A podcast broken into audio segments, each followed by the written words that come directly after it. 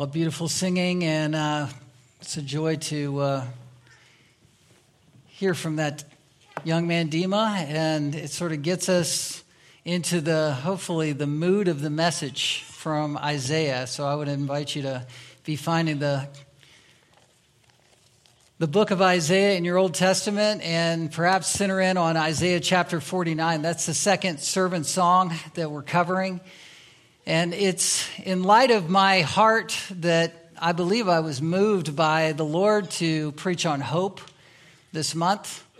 Dima's testimony kind of confirmed that I had heard that he was working through being baptized and wanting to share about the hope that he had experienced. And we all need hope like that. We, we need the hope of coming to Christ and being a Christian, and then we need to continue to re engage that hope as Christians throughout our lifetime with all that hits us or is all that's happening in our lives. We need hope. Hope is the bedrock of our Christian experience. 1 Corinthians 13 13 speaks of faith, hope, and love. The greatest of these is love, but don't underestimate hope as one of the synonyms for being a Christian. Hope as a Christian means that you have Jesus, you have heaven, it's locked up, it's secure. It's not a wish, it's not something you, in the world sense, hope happens to you, it has happened to you, and eternal life is now and it's forever. These passages that I'm going to be going through are the servant songs that we're just going to look at the second one this morning. We looked at the first one last week. These servant songs are crescendos of the Messiah's um, testimony. They, they speak of the kind of crescendoing prophecies in Isaiah. Isaiah is prophecy, but there are these high points where Christ is singing of himself, poetically saying of himself that he's Messiah. 700 years BC, before Christ came physically on earth, he was prophesying of himself that he was coming. And there was a potent reason for why he was doing that for Israel because Israel was in a depressed, very threatened, dark place. Think of the children of Israel locked under Pharaoh's um, sort of might in the past. And now you have this later season where Israel has come through um, the kingdom breaking apart, David's kingdom, and then Solomon then breaking apart into the northern and southern kingdom and the southern kingdom is under wartime threat. It's like World War III is imminent. Sound familiar? It's that kind of oppression, but this is, this is really enemies that were right at the border of the southern kingdom. Jew, um, Hezekiah was the king ruling at this time. He was the 13th king. You have Jeroboam who went to the northern kingdom, and then Rehoboam who remained when the kingdom split, and then he's 13th in the line of these southern kings of Judah. He reigned from a age of 25 years old um, for 29 years, 715 to 686. He was uh, alive and probably a prince in the southern kingdom, watching the northern kingdom be consumed by the Assyrians, who were the immediate neighboring threat. And the Assyrians were there again. And we looked at this last week how the angel of the Lord stepped in and wiped out, literally kind of smart bombed all of the Assyrians, Assyrian army and soldiers that were there. 185,000 of them were swept away. But this darkness was still on the southern kingdom.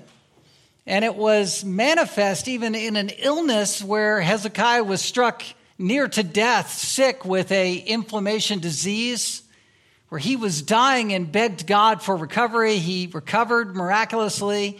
He appealed to God for the sake of his own faithfulness to be healed, and God healed him. But word about his healing was so profound that the Babylonian um, ruler, the king of Babylon, sent envoys or messengers to send him a gift. That gift was a sign of perhaps making an, an, alliance with Babylon against Assyria. Why wouldn't you? Babylon is this dominating kingdom to the west that's far bigger than even the Assyrians.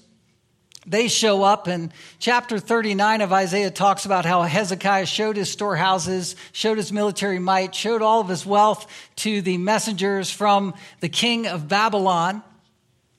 And in doing so he warranted great rebuke from isaiah. Isaiah did not like this. The prophet shows up in the name of god and is calling Hezekiah's bluff. Here, Hezekiah has been this godly ruler. He ripped down idols. He's done all kinds of God reform in God's government, Israel. But here he's compromising. Here he's slipping. Here he's revealing that Hezekiah, though a godly man, he's not Messiah. He did not give glory to God in this moment.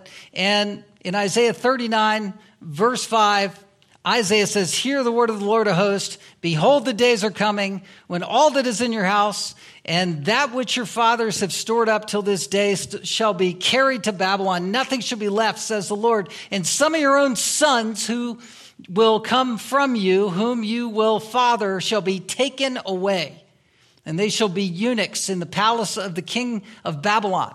Your sons and sons' sons and grandsons, all of them are going to be shipped away they're going to be shipped off into Babylonian secularism, apostasy.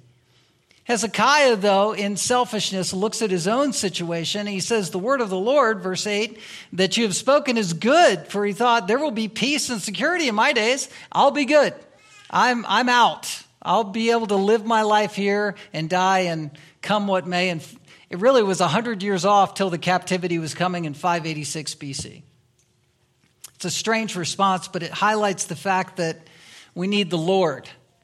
Uh, we can trust in horses, chariots, kings, kingdoms, rulers, elections. We can trust in a lot of things. We can trust in bank accounts, but really we need to trust in the Lord. Uh, the, the, the servant, the one who's singing in these passages.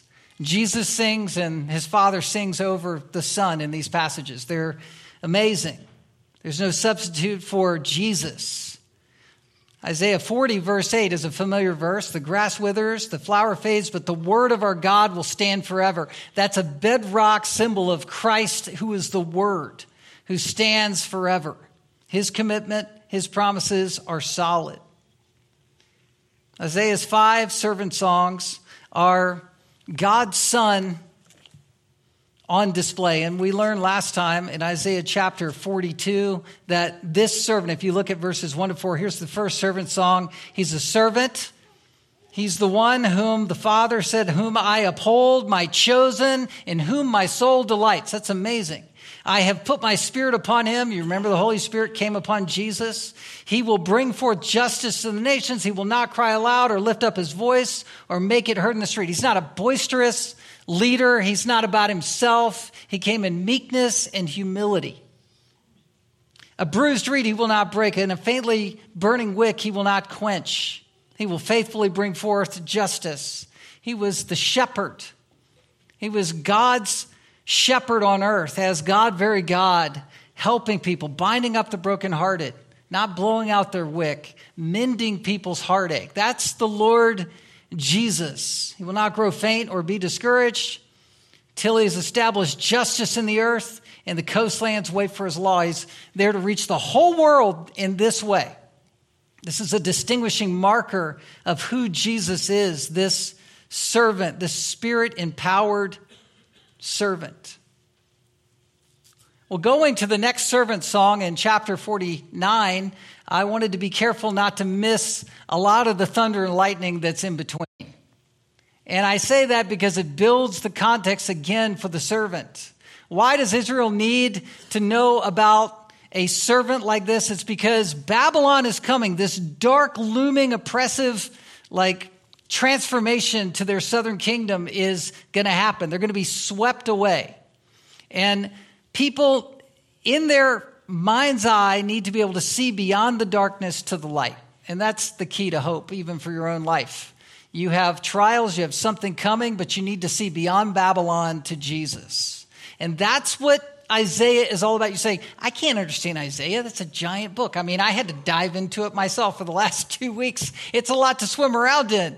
But if you understand that there are five servant songs that magnify Jesus, and in between these these gaps that are made in this book about the servant are ways that we're supposed to fight to love and see Jesus as hope beyond Babylon. That's the key to understanding the book of Isaiah. It's the key to the Christian life, seeing hope behind, beyond what is dark in your life. So let me just build the context between chapter 42 and 49 quickly by um, touching on the high points, chapter by chapter, leading up to the second servant song. Isaiah 42:10, this, this is a command. This is how do you live in light of hearing about this servant? Uh, there is a servant, a Messiah. How do we, what do we do? Verse 10 sing to the Lord a new song.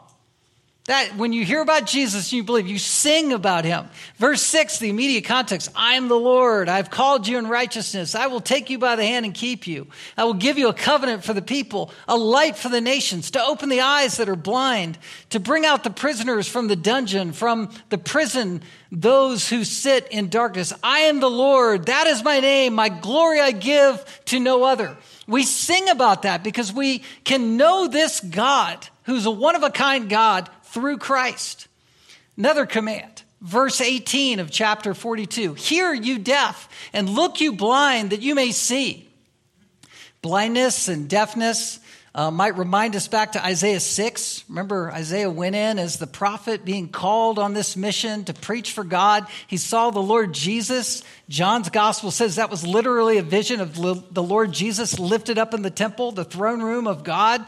And he fell in this sort of self immolation, saying, Woe is me, I'm undone. And the God restored him, restored his lips symbolically with uh, the coal from the tongs that were laid on his mouth it's a picture of the gospel in his life.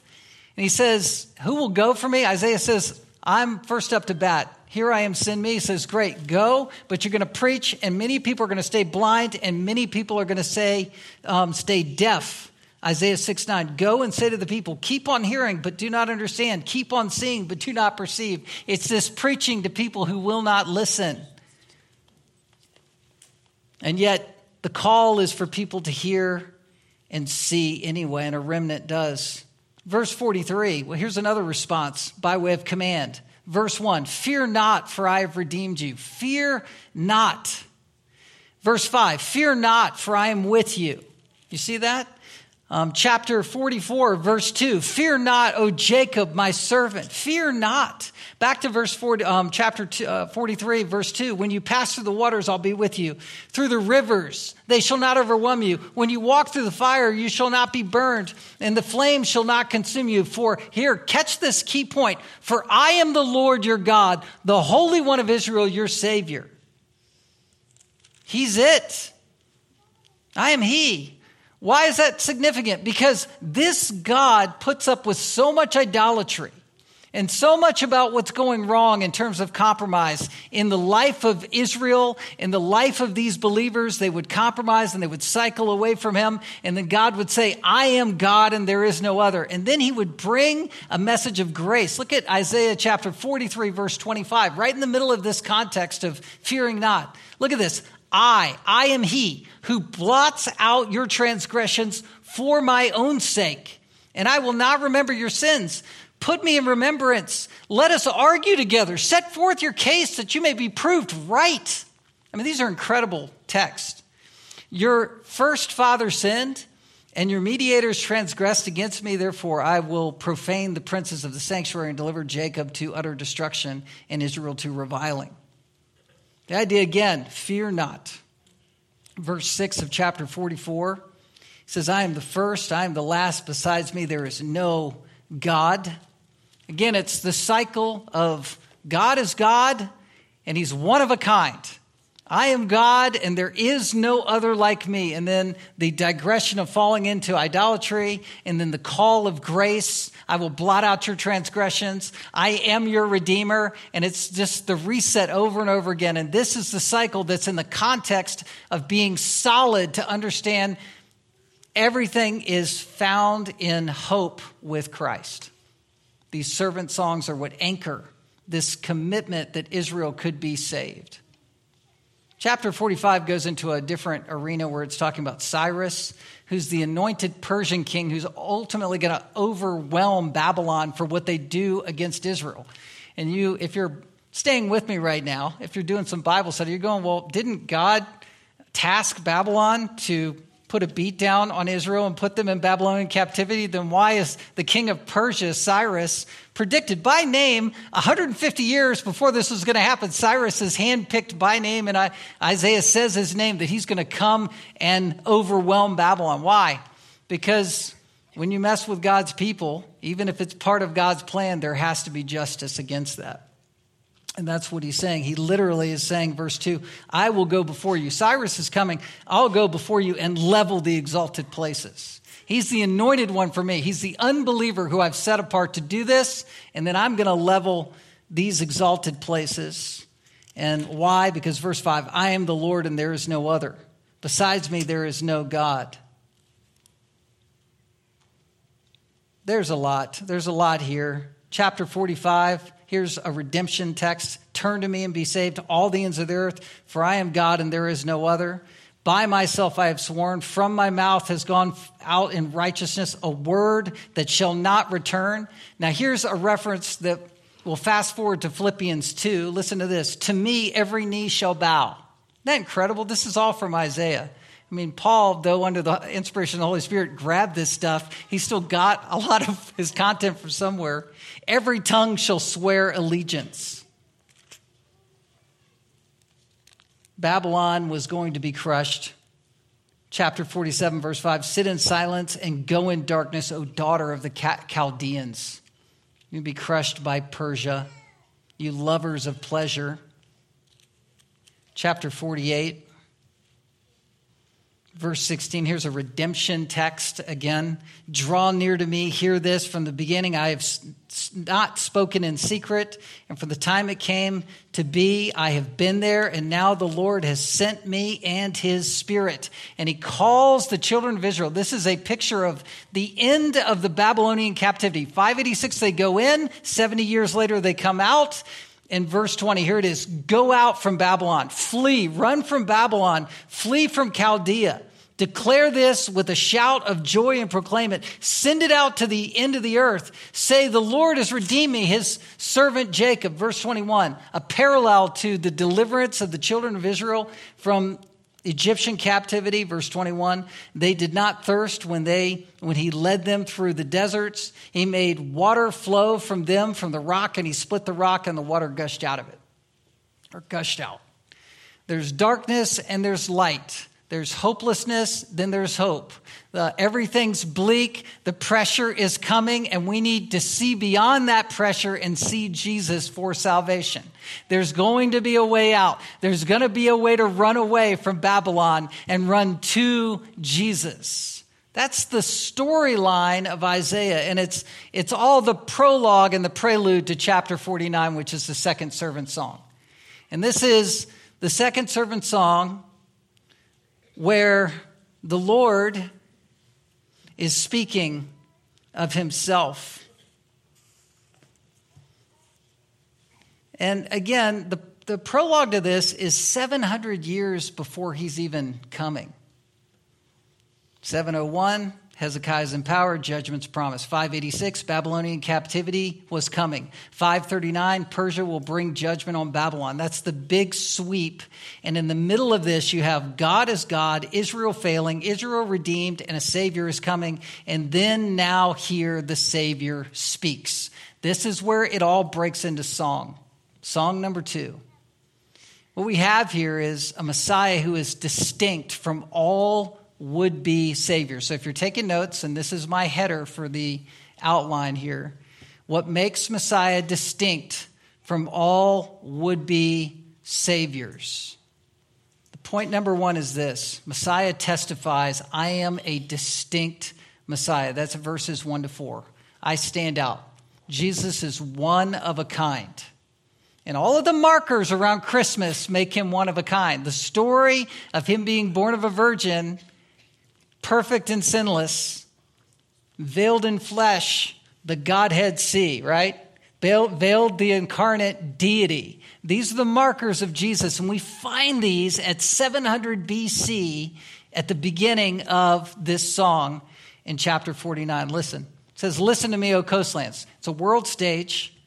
And give attention, you peoples from afar. The Lord called me from the womb, and from the body of my mother, he named my name. He made my mouth like a sharp sword. In the shadow of his hand, he hid me. He made me a polished arrow. In his quiver, he hid me away. And he said to me, You are my servant, Israel, in whom I will be glorified. But I said, I have labored in vain. I have spent my strength for nothing in vanity. And surely my right is with the Lord, and my recompense with my God. What do we learn about Jesus here? He's distinct, first of all, in his being human. He's sovereignly conceived in the womb. He's human. We know this to be true.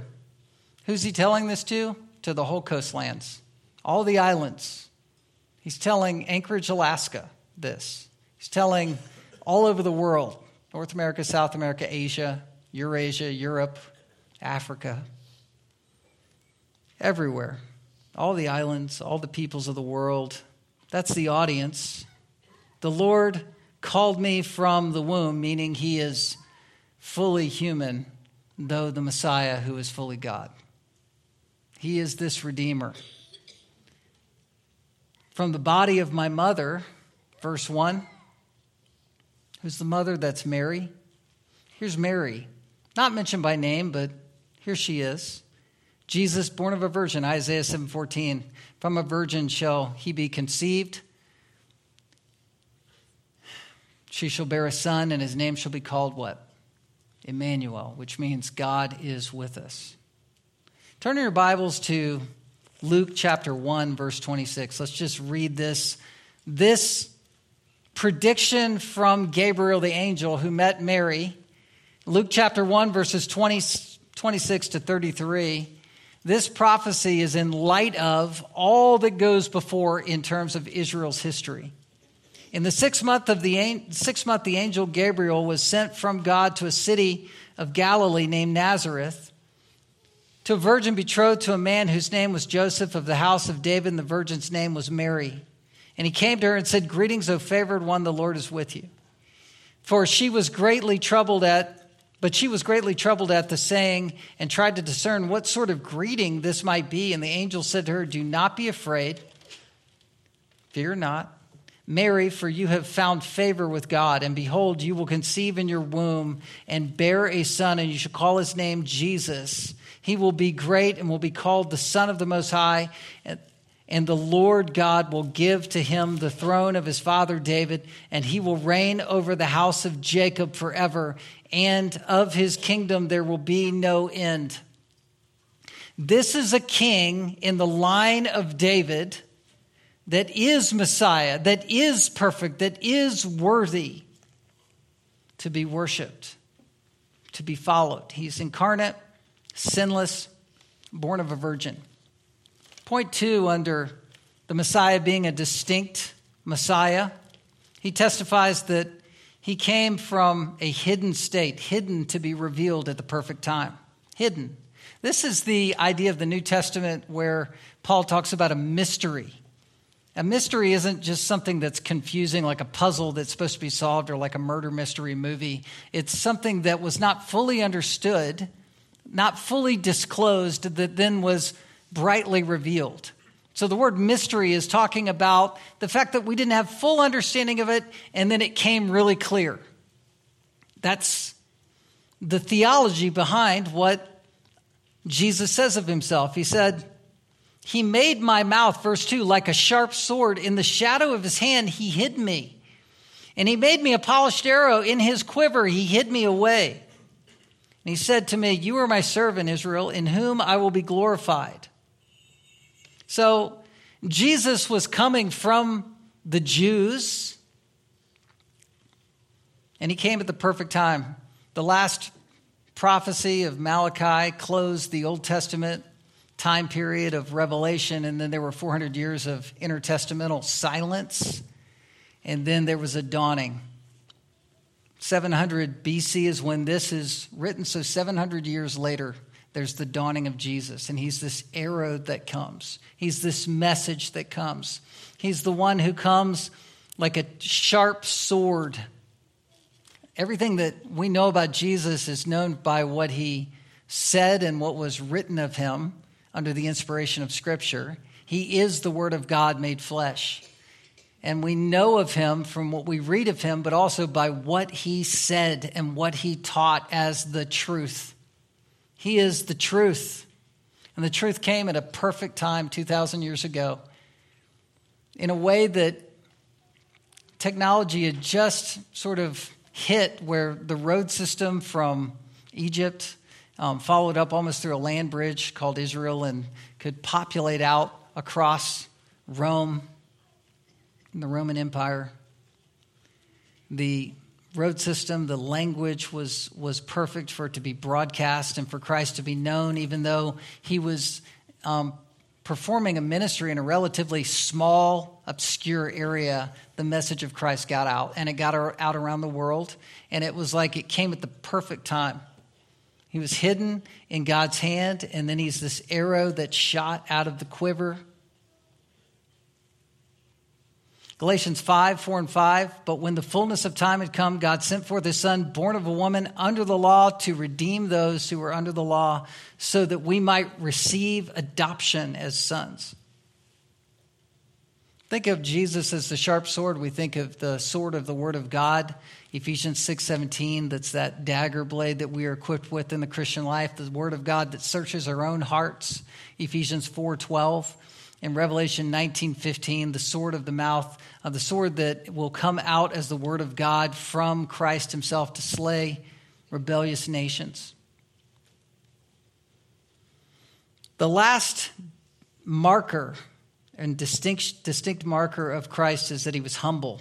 He was human, he was hidden, and he's humble. He's humble, dependent on the Lord for strength through rejection. This is a marker of the Messiah. This is how we know we have the right Messiah because this is exactly what happened to him. Look at verse 4. But I said, I have labored in vain. I have spent my strength for nothing in vanity. What is that referencing? That's Jesus who's exasperated over the rejection that he's experienced from Israel. They don't want him. He says, Yet surely my right is with the Lord. He knew he was following the Father's will. God was with him. And my recompense with my God. God is the one who blesses. God is the one who gives recompense for what he's done, where everyone else was rejecting him. He was dependent on the Lord in his humility.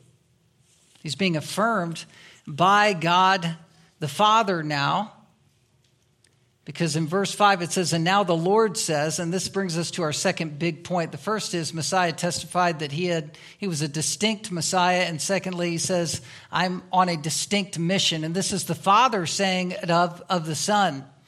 First, again, look at the human, humanity of Christ. It says, Now the Lord says, He who formed me from the womb to be his servant, to bring Jacob back to him, and that Israel might be gathered to him.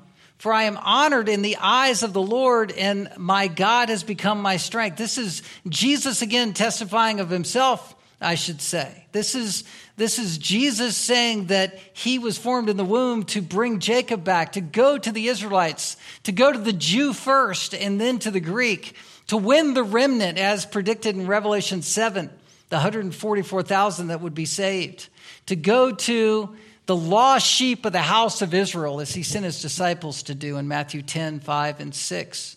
To go to the Gentiles, but then again to the Jews that'll be ingathered at the end in Romans 11, 25 through 27. He is human to do this. He was on mission to do this. Secondly, in verse 6, he's unhidden. Unhidden. He says, this is where the Father is speaking. It is too light a thing that you should be my servant to raise up the tribes of Jacob. It's as if the Father is having a response to the Son and what he says. Is it too light a thing that you should go on this mission and to bring back the preserved of Israel, the remnant? And then he broadens it from the Jew to all the nations. I will make you as a light for the nations, that my salvation may reach to the end of the earth. Are you glad that you're part of this plan? Just think about it. I mean, we're glad for Christmas, we're glad for presents, kids, right? You're glad for family, you're glad for the blessing of all of that. But life hits hard, and the season will end. Christmas will be over, and you've got to kind of reset and start again. And my encouragement to you is to regrasp your relationship with the Lord and see that He is singing the song about you. You're part of this plan, you're part of the nations. You say, Where do I get this from? Well, fast forward again to Luke chapter 2.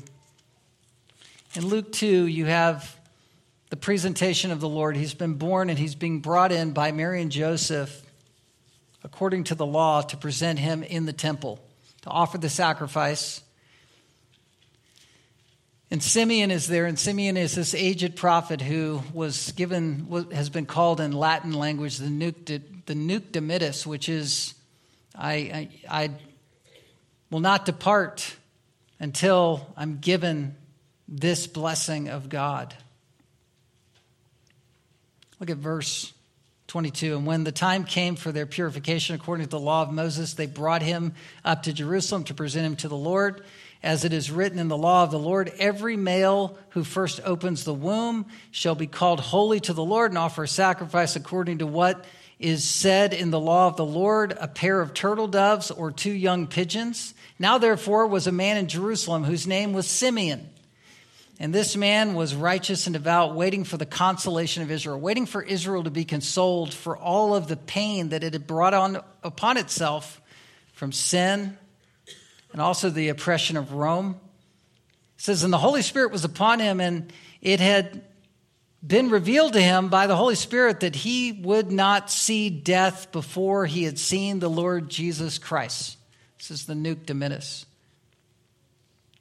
And he came in the Spirit and into the temple. And when the parents brought in the child Jesus to do for him according to the custom of the law, he, this is Simeon, took him up in his arms and blessed God and said, Lord, now you are letting your servant depart in peace, according to your word. For my eyes have seen your salvation that you have prepared in the presence of all peoples.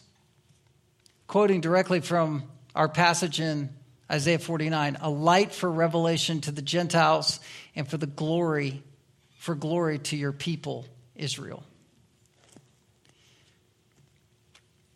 Verse 7, back in chapter 49 of Isaiah, begins to steer things towards the sober and sad reject, rejection that Jesus would go through, but not without hope. Look at verse 7. This is Jesus being humbled. He's human, He's unhidden and he's humbled. These are parallel points to the first section where I said, again, born of a womb, born of a virgin in a womb, human, and then he was hidden and revealed at the perfect time. And then he is humbled where he was under this exasperation. Why am I being rejected by the Jews? Why are my people not wanting me? And then he goes on mission, verse 5, as the human Messiah, fully God, fully man who is unhidden. He's a light to the Jews, but also to the nations, verse 6. And then again, he is humbled. Thus says the Lord, the Redeemer of Israel and his Holy One, to one deeply, do you see these words? Deeply despised, abhorred by the nation, the servant of rulers. This is the Messiah. This is the one who gives us hope. Why does this kind of Messiah give us hope? If Jesus was propped up in sort of self glorifying, fleshly empowerment, you know, ultimately that might be energizing for a moment, but it would kind of fade because it doesn't resonate with the world that we live in. Jesus comes as the suffering servant. He comes humble meek, lowly. He meets you right where you are, He engages you right in your life circumstance. He's the suffering servant who can relate to what you're going through, tempted in all ways, just like we were, yet without sin. This is your Messiah. Now, will he come in his second advent, in his return, in conquering force? Absolutely. But he's this same Savior. And ultimately, he wins. Look at the end of verse 7. Kings shall see and arise, princes shall, and they shall prostrate themselves because of the Lord who is faithful, the Holy One of Israel who has chosen you. They'll fall on their faces before this Lord. Philippians 2 is the ultimate encapsulation of everything that I've talked about so far. Verse 5 Have this mind in yourselves, which is also in Christ Jesus, who, though he was in the form of God, he did not account equality with God a thing to be grasped, but emptied himself by taking the form of a servant, being born in the likeness of men, and found in human form, he humbled himself by becoming obedient to the point of death, even death on a cross. Therefore, God highly exalted him and bestowed on him the name that is above every name so that at the name of Jesus, every knee should bow in heaven and on earth and under the earth, and every tongue confess that Jesus Christ is Lord to the glory of God the Father. It's a nice New Testament infusion into this Old Testament prediction. Again, it echoes Isaiah 45 23 To me, every knee shall bow, every tongue shall swear allegiance. Ultimately, God wins. Jesus is victorious. He's validated as the Savior. Let me ask this question. It's been a big Bible lesson, a lot to take in, a lot to work through. Getting your arms around Isaiah on Christmas Eve service. You said, I just was going to come here once a year or twice a year, and you backed up the dump truck of Isaiah on me. Thank you very much. But did you remember what that young man said in there in the waters of baptism? He said he was hopeless and he found hope like this. Lights were turned on. Do you see Jesus in your heart as your Savior? Do you know who He is? Is He singing this song to your heart and into your life? Because if you're hanging on to your sin and trying to earn your way to heaven or keep yourself right or make yourself right or use things to try to numb yourself from reality, instead of seeing and looking to Jesus, then you could still be lost and you might need to be found. You might be blind, but you need to see this light, this one who, though God was human, though God was hidden for a time and then unhidden, and then though he is God, he was humble and he's humble to meet you where you are and save you. So if you don't know the Lord, come to the Lord Jesus and believe. Regrasp who he is, even as a Christian.